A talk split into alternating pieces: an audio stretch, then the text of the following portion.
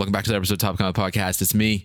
We're going to talk about that viral tweet I had because everyone seems to be interested in it. God, I hate the word viral. All right, here we go.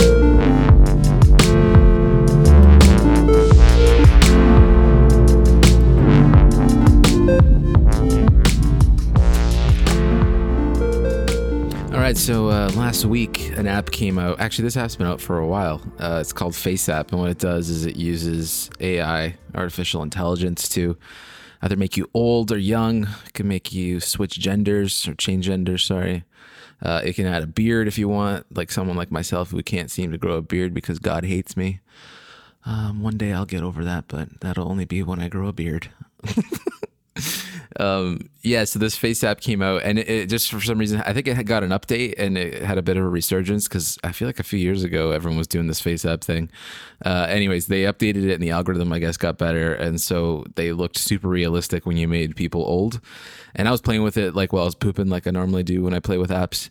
And uh i was just doing like photos of me and my friends and whatnot. And then later on in the afternoon i was on twitter and I I can't I wish I could reverse engineer how the idea came into my head, but I was just kind of on Twitter and I was like, oh, you know, it'd be funny if I made all like prominent, prominent YouTubers old with this app, and I, I, didn't I honestly didn't put any more thought into it than that. Uh, I guess the only thing that maybe I put thought into was like what photos would I use, and I thought it would be funnier if it actually just looked like from their videos, like I wasn't just going to use their profile pictures. So I spent the time and like screenshotted pics and so I used Sarah Dietschy, uh, Marques Brownlee, aka MKBHD, Peter McKinnon, and the one and only Casey Neistat. And then I just put the age filter on them, threw it on Twitter, and then everything kind of went crazy. uh, so I tagged them in the tweet, like I tagged Sarah and and Peter and all them uh, in the tweet, and I was just like hashtag YouTube in 50 years. And literally, this is probably the one tweet I've done in the last while that it truly went viral as much as I can't stand the word viral. Um, I'm going to pull up the stats, stats on this thing here real quick so we just have some context. Uh, so 1.7 million impressions, over half a million engagements, so 514,000 engagements. It's crazy. Like, as I'm even still looking at the back end on Twitter, like looking at the engagement, I can see the numbers going up like in real time. Like, they're still going. Um, there's like 500,000 media engagements, so people clicking on the actual photos and whatnot, 20,000 likes. Um, and here's the here's the craziest thing. I think a lot of people that like I think you assume like when you go viral, and like this is this is probably my biggest tweet, but it's not the only tweet I've done that's gotten like big engagement. Um, this is probably just one of the bigger ones. And the one thing I've always learned from Twitter and going viral on Twitter, it's not like going viral on YouTube or, or it's more like going viral on Reddit in the sense that nothing really changes afterwards. Um, you can still be somewhat of a nobody. It's not like you just become the next Jake Paul because you had a tweet go viral. It just doesn't really work that way on Twitter, much like it doesn't work that way on Reddit. Like I have 60,000 link karma on Reddit and it makes no difference to my experience on Reddit and it makes no difference to my experience in life, to be honest with you. And but what I'm getting at is like all of these impressions and all this engagement and all this stuff only four people followed directly from the tweet. I did gain at least like 200 followers in total from this whole experience, but that was just from people clicking around, looking at stuff and whatnot. People that actually followed just from looking at that tweet even though it got 1.7 million eyeballs on it, only four of those people were like, "Oh yeah, maybe I should follow this guy. It's it's worth it." It was the only the people that like explored my profile and like, "Oh yeah, maybe he does do some stuff that I enjoy. Um, I'm gonna follow." It's not like this one viral tweet's just gonna put you into the stratosphere and you're gonna have a podcast and a YouTube channel and you're gonna be the next Joe Rogan or something. That just doesn't happen. And I think that you know if you want to try and reverse engineer this thing, which we, we have talked about this podcast quite a bit, even the previous episode with RJ, it, it's funny because this this tweet actually blew up on the day after RJ and I's conversation about Twitter, where it was like, "There's nothing wrong with just trying things. You know, why don't you just test it? If you have an idea, if you have a thought, you think it's funny or you think it's poignant, whatever it is." Put it out there because if it doesn't work, it doesn't work. It's not really the end of the world. As long as you're not hurting anybody or being offensive or whatnot, it's okay. So why not just test something and try it? Because, you know, if it does go well, fantastic. And if it doesn't, you didn't really lose anything. Maybe a little bit of time in your afternoon or, or, spare time that you were doing probably nothing anyways. So just go for it. And this is one of those like prime examples, which is like crazy serendipitous because we had just been talking about it. And I guess maybe it was in my mind But honestly, I, I, I and I'm trying to like reverse engineer this thing because we say like you know pick apart the engine, build it back together because you get new parts, you get a new thing out of it. And so if I got to pick apart the engine on this, let's let's do that. And so I think the the the reason why it did so well was a, and this probably the number one reason why most things go viral is the relevance and the timeliness of it. So that day is when Face App really took hold of everybody on the internet, and people were doing the aging filters, people were doing their profile photos, their friends, whatever. And and I hadn't seen the celebrity celebrity stuff yet. And I noticed it after I did mine. I was seeing celebrity stuff and I was even starting to see more YouTubers start doing it too. But I think it was just one of those things where I was like, hey, this thing's popping off right now. And what's the niche that I sort of exist in? It's this online filmmaking YouTube world. Like the YouTubers that I even chose are all in the same niche that I, I enjoy and I even operate in and create in. It's not like I went off and did Jake Paul or, you know, David Dobrik or anybody, right? I went after the people that I find interesting and I look up to and I'm inspired by. Um, and so that was like I was in my niche of people that you know that pro- probably follow me for the very same reasons they follow Peter and, and Marques and whatnot. Not to put myself in that same that same category, but I think we talk about similar things, so it makes sense. So I think that was the f- the first thing was the timely and the relevance of it, relevancy of it. The second thing was just tapping into the right niche, and I think because I had a voice within this this community, it helped the initial push of it. So all my followers were like, oh yeah, that's so funny because you know we all watch these people too, and so that gave it an initial inertia that was just pushing it, pushing it, and then it was only a matter of time for Peter, Marques, Sarah, and Casey to all reply, and then once they were all on the thread. That's when things go into the stratosphere. And that is also when YouTube retweeted it, like the actual YouTube account retweeted it. And then, you know, from there, it's just, you know, the rest is kind of history, as they say.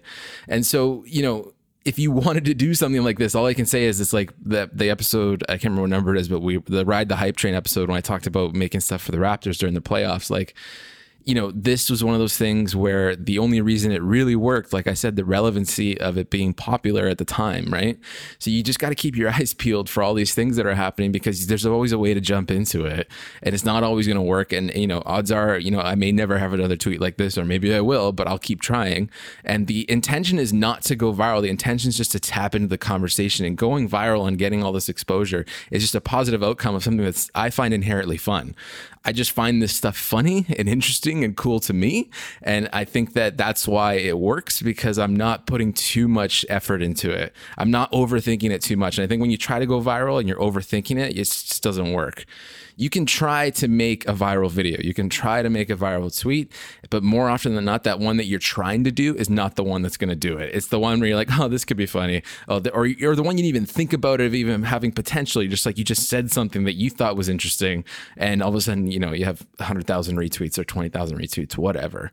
It's the one you're not overthinking, but you just have enough strategy behind it that it could possibly be something. So I'm not saying don't think about it. Don't think that maybe this could go viral. Like that's not the way to go about it because you wouldn't seize opportunities. The idea is that if you see an opportunity, seize it because there's potential for it to do it, but don't make it the end goal. Just try and make it something that you think is fun and it's interesting, at least at the bare minimum to you, and it's tapping into whatever the conversation is around a certain topic that's happening. It's much like how comedians work. You know, they're always looking for relevant pop culture stuff that's happening. It's why when Trump became president, every single stand up comedian says, like, well, you know, Trump is president now. And because everyone was thinking about it. Our minds are already there. You're not stretching people into a world they don't exist that they don't understand.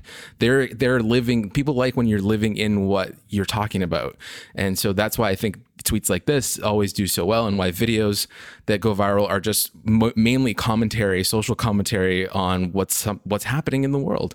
And you know if that's what I do on Twitter if I'm like a Jerry Seinfeld kind of vibe of just situational kind of things that are happening and commenting on on the world and whatnot like I'm okay with that.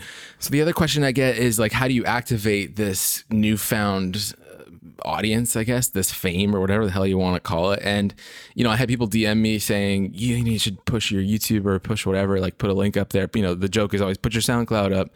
And I have SoundCloud, I have music, I have all this stuff. I have a YouTube channel. I have a lot of things I could plug. It was right in the middle of even the music bed challenge. I could have easily just put my music bed video and probably nailed people's choice just from from this tweet. But that it felt cheap. Like it felt like I don't know. Like it was like first, first I was looking at like, oh wow, this is crazy. It's going up. Like maybe I can like activate these people into my YouTube channel and like maybe gain some subscribers and whatnot. And I was like, yeah, but do I want to be the guy that like got subs because one of my jokes blew up on Twitter? Like it didn't feel like a good story. It didn't feel like something I would be proud of down the line. I don't like those like one shout out things where it's like, oh, all of a sudden he just kind of blew up overnight. That's crazy. That doesn't seem interesting to me, and I, I know I wouldn't be happy with the outcome, even though it would be cool. It would be like oh, I, I would want even more than I always want more with whatever I'm doing. I would just be like, oh, I didn't really get here on my own. I didn't get here doing what I want to be doing and the way I want to do it. And I also didn't think the audience would have been qualified. I don't think it was the right people. Like if you came to my Twitter and you like you think that I'm funny or or it's jokes, that's not necessarily everything that I do on YouTube. So I don't feel like the audience is exactly the same. And so it just felt weird. And I was looking at it, I was like, nah, you know what? I'm just gonna like be nice about it. Um, and I was just basically like, you know, be nice to people and don't take time for granted. That was my plug after the viral tweet because you know what? At the end of the day, these platforms are crazy. The fact that we can talk to 20,000 people or 1.7 million people can see something, so you might as well say something pleasant, um, especially off something so silly as just aging YouTubers, right? Um, and it just felt cheap and cheesy for me to try and push something else like, oh, come subscribe to me on YouTube now because you thought this tweet was funny. It just seemed irrelevant. It didn't really make sense. And so I would rather, you know, crawl up from the grave of trying to grow my YouTube channel rather than be given some sort of handout because I was lucky with a tweet. You know what's even more funny about all this is because I used to hate Twitter. Like it was something that I used in college because I went to ad school, and at the time our our department head was like really into Twitter. He had like fifteen thousand followers like early in the day when it wasn't even that huge. And so he really like pushed on us that like how important it was to network. And you know you're at conferences and whatnot you're at marketing speeches and whatever and you're asking questions and you're tweeting out the quotes of people talking and whatnot and at conferences. And it was it was a really nice way to network and like meet people within the industry. And you know I've, I have friends on Twitter from way back then still um, and I've made new friends on Twitter now. But it got to the point where it felt like Twitter was just for work for me it became like a LinkedIn kind of thing for a while and then I just completely fell away from it I was like I'm not interested in anymore, especially when I started to get out of the advertising agency world. I was like, fuck this. Like, I, everyone's just spewing the same bullshit. I don't want anything to do with this. And what happened in the last year or so, and I think actually this is the crazy thing because I got rid of Facebook, I was like looking for an outlet to say all the things that I was saying on Facebook because I was like really big into status updates on Facebook and they would always do really, really well. And I was like, where the hell am I going to say this stuff now? Like all these things I had to say because I couldn't fucking stand all the shit that I was seeing on Facebook that it wasn't worth saying stuff there. And so I think naturally I just gravitated towards Twitter and it became my new outlet for saying a lot of the things that I had already been saying on Facebook. And it seems like it's translating pretty well on this platform too. But the thing that I found with Twitter more than I found with what what bothered me with Facebook is like on Twitter I can filter out noise a lot easier actually. Um, in terms of algorithms, and I hate saying that word too, viral algorithms. Fuck both those words words, but um, I find that like Twitter is actually showing me the shit that I'm interested in, and, and from the people that I want to be hearing from, whether it's chronological or not. It's just showing me the things that I like to see and I, th- I find interesting. So I, I find the whole experience a lot more holistically enjoyable. And so now, like Twitter is my favorite social platform. Like I joked the other day that all the engagement I've been losing on Instagram, I'm starting to gain on Twitter. So it's it's kind of evening itself out. I'm even experimenting now, which is doing my tech review kind of stuff specifically only on Twitter. Um, right now, I'm actually giving away a Rhino Shield uh, case for the Apple Watch, and I just did a quick video specifically. Like I when I started shooting, I'm like, this is only going on Twitter. It's not going on my YouTube channel, um, and that's just more of a little experiment of like how can I activate this audience here um, in tandem with Instagram and my YouTube and whatnot. But I, I really used to not like Twitter, and now I, I feel like it's such a part of who I am and my online, especially my online presence, that it's it's crazy that even something like this happened in the last little while because like it was it feels like only maybe six months to a year ago that I was like fuck Twitter, I never want to use this thing again, and now all of a sudden it's like most one of the most integral parts of my my freelance career and my professional career, whatever you want to call it, um, even just my persona online. It's just this is who I am. I'm someone that tweets a lot, uh, and I have fun doing it, and hopefully you guys have fun following it as well. And so to wrap it up, if there's anything to learn from here, I don't know how anything has ever been able to learn from these episodes, but uh, it, it's, it's kind of similar to the Ride the Hype Train episode. It's just like, you know, tap into shit that's going off because at the end of the day, it's just, it really is no skin off your ass if it doesn't go well. I just have fun doing this stuff. And if you don't have fun making memes and, you know, doing pictures like this and whatnot or whatever, or tweeting jokes, that's fine. You don't have to do this at all. But if you want to, there's a really great outlet now to do it and that's twitter. It's just a really great way to be fun and have fun and joke around and do silly things and whatnot. And if it doesn't the thing is like really if it doesn't do well it's just no skin off your ass. It's not the end of the world. Just be nice. You know don't be offensive and don't don't say shit you're not supposed to say and don't say shit that probably should be kept inside. Um, just be a good person and i think that you can see a lot of great benefits. I think uh, like for me like maybe what i'd like to do with twitter now more more often is like the, the idea of like when i did this Rhino Shield review on here and whatnot. It's like now that I'm gl- growing this audience, like it has to have some purpose beyond just me spewing silly things. Not that there's anything wrong with that. Actually, I was talking to RJ in the last episode. I'm like, if all I do is just make people smile once a day with a tweet, I mean, job job done. That's it but I'm thinking bigger because I'm always trying to do whatever the bigger thing is and make my life more complicated. But I'm thinking like, hey, can I grow this as big as I want it to grow it? And like, it's another way for me to get the work that I want to be doing out there. And it's another way for me to activate an audience to, to be on my side and be with me and, and grow together and help people and everything. And I think that's, ultimately overarching all of this is that I just don't want viral tweets. I want everybody growing up and having fun together, and we do this crazy thing called social media or the fuck. And so that's the lesson for today. I hope you enjoyed this episode of Top Comment Podcast. I'm Patrick Tomasso, and you'll hear me next time I feel like talking. Cheers.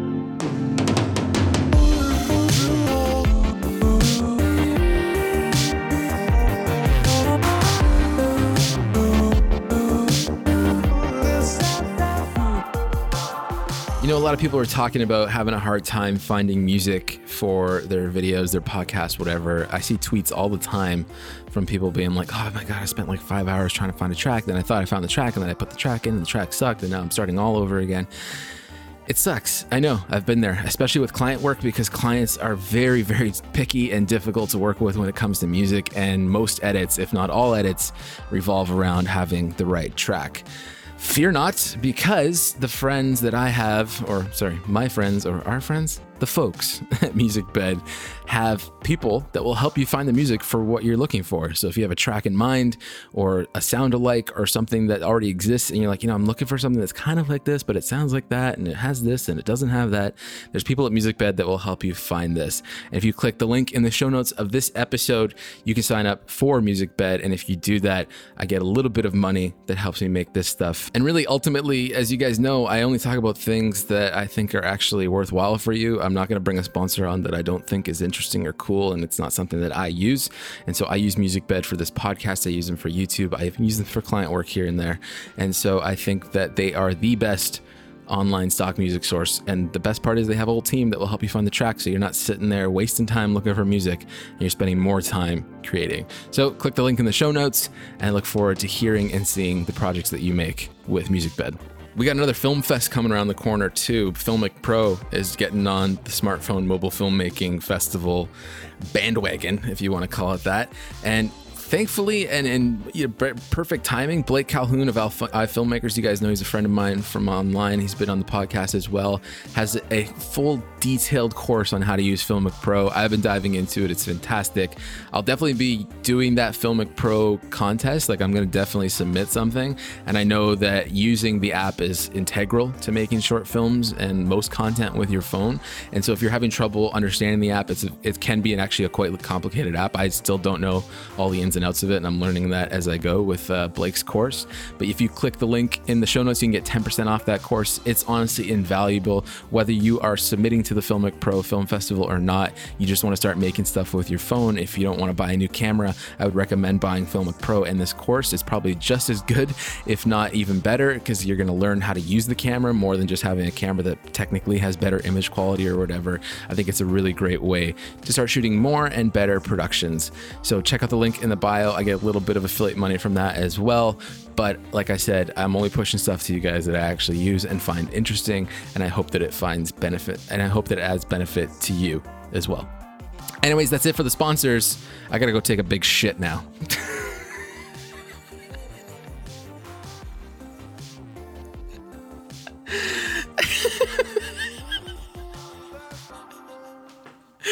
Holy fuck, I don't know why that made me laugh so hard.